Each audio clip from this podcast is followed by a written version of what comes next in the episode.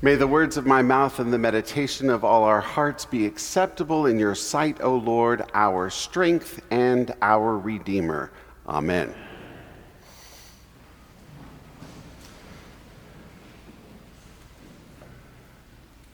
When I was a student at Notre Dame, I knew a priest there named Father Regis Duffy. And he would occasionally come over to our residence hall and preach on Sunday worship services on Sunday nights. And he would always preach about Charlie Brown and Peanuts and the Peanuts characters. I remember his sermons really well. But one Sunday, he talked about his other passion cooking. Father Regis gave this long intro into his sermon how the French learned how to cook from the Italians. But the French took the Italian techniques and then they developed elaborate sauces that you could use on all sorts of food that had either turned or was or about to go bad in order to make them taste edible, to make them edible or taste delicious. Now, in, the French took the classic Italian basil, olive oil, and garlic and perfected their sauces using dairy and eggs along with fine herbs like lavender, chervil, thyme, tarragon, marjoram, and of course, all sorts of mustards. Essentially, the French took things that other cultures didn't value or they didn't know anything about, things that at times were relegated as weeds, and used them to flavor ordinary foods and make them taste extraordinary. But it's important to point out that many of these plants that we now call herbs were at one time seen as something utterly disposable, weeds to other people. We still do this with food this day and age as well. Let's take kale, for example. It's practically on every menu of every restaurant that has salad. Its health benefits are championed by Whole Foods Market, so it's got to be good for you, right?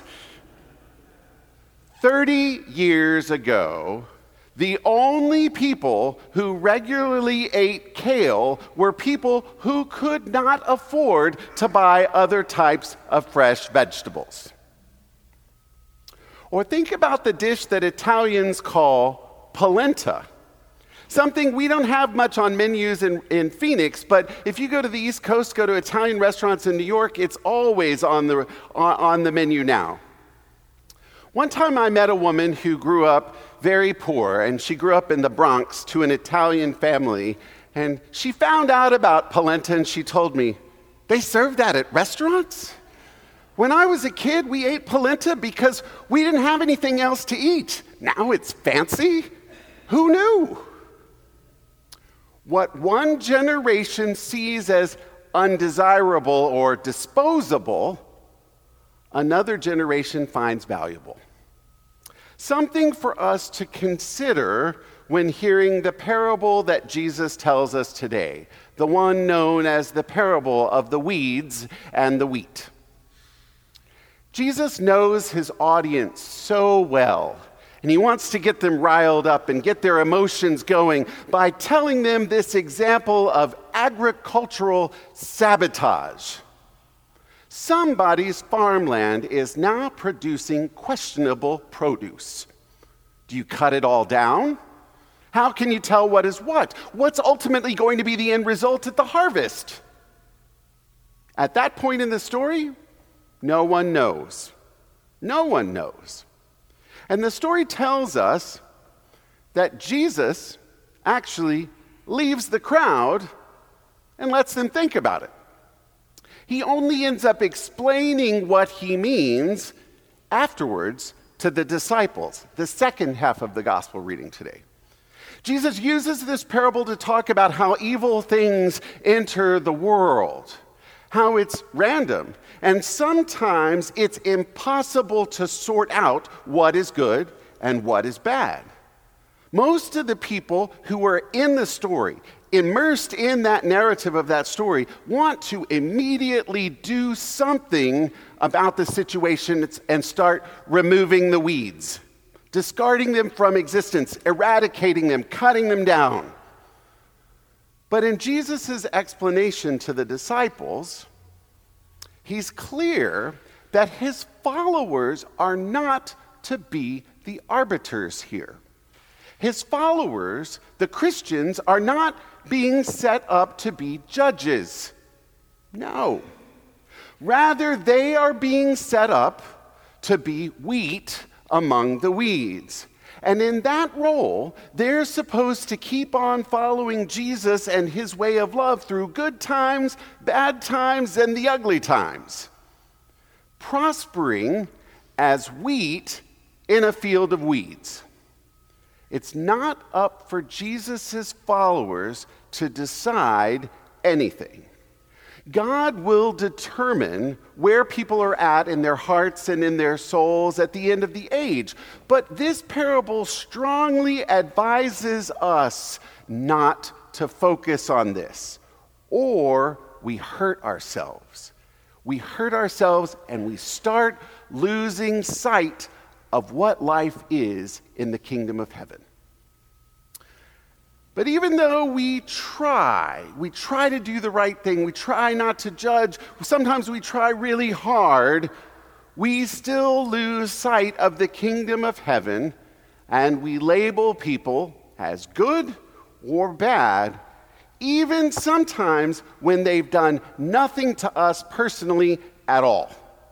We label others as weeds or wheat.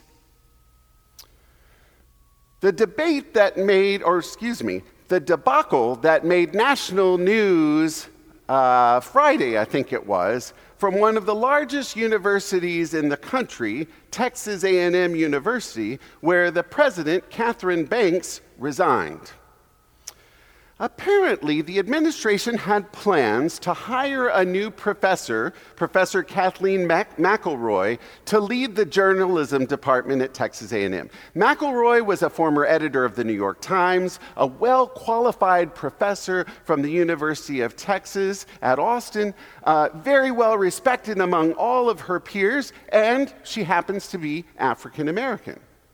And when Professor McElroy's appointment was announced publicly, a firestorm ensued from people who immediately sought to dehumanize her, to denounce her credentials, to diminish her accomplishments, and to resist in the most vocal way anything about her appointment to that position. Their main reason is that they objected to her publicly writing about a desire to create a more open and inclusive faculty in the realm of journalism. Professor McElroy, seeing this firestorm, withdrew her candidacy for the job. The faculty senate at Texas A&M University got wind of this situation. They took up the situation and condemned the president's lack of leadership. And now they've called for a full investigation into what really happened. All in all, this situation is a mess.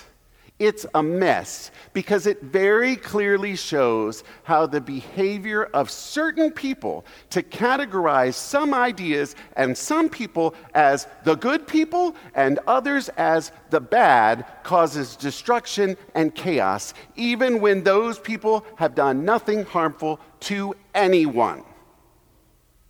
Yes, this situation brings up questions of racism. Yes, it brings up political division. And yes, this brings up all kinds of questions about mismanagement. But it boils down to some seeing people as weeds instead of wheat. And it puts people into a place of binary thought good versus bad, and there's nothing else. We in our society have tons of hot button issues right now that do the same thing about all sorts of stuff about the rights of women, about the LGBT community, about college admissions processes, about the war in Ukraine, so many issues. And so many are caused because we refuse to see the humanity of one another and we are hell bent as labeling people as good or bad instead of aspiring to live in the kingdom of heaven where every single human being is called a beloved child of God. We do this so much. So much. And we are invited to look in a new direction today.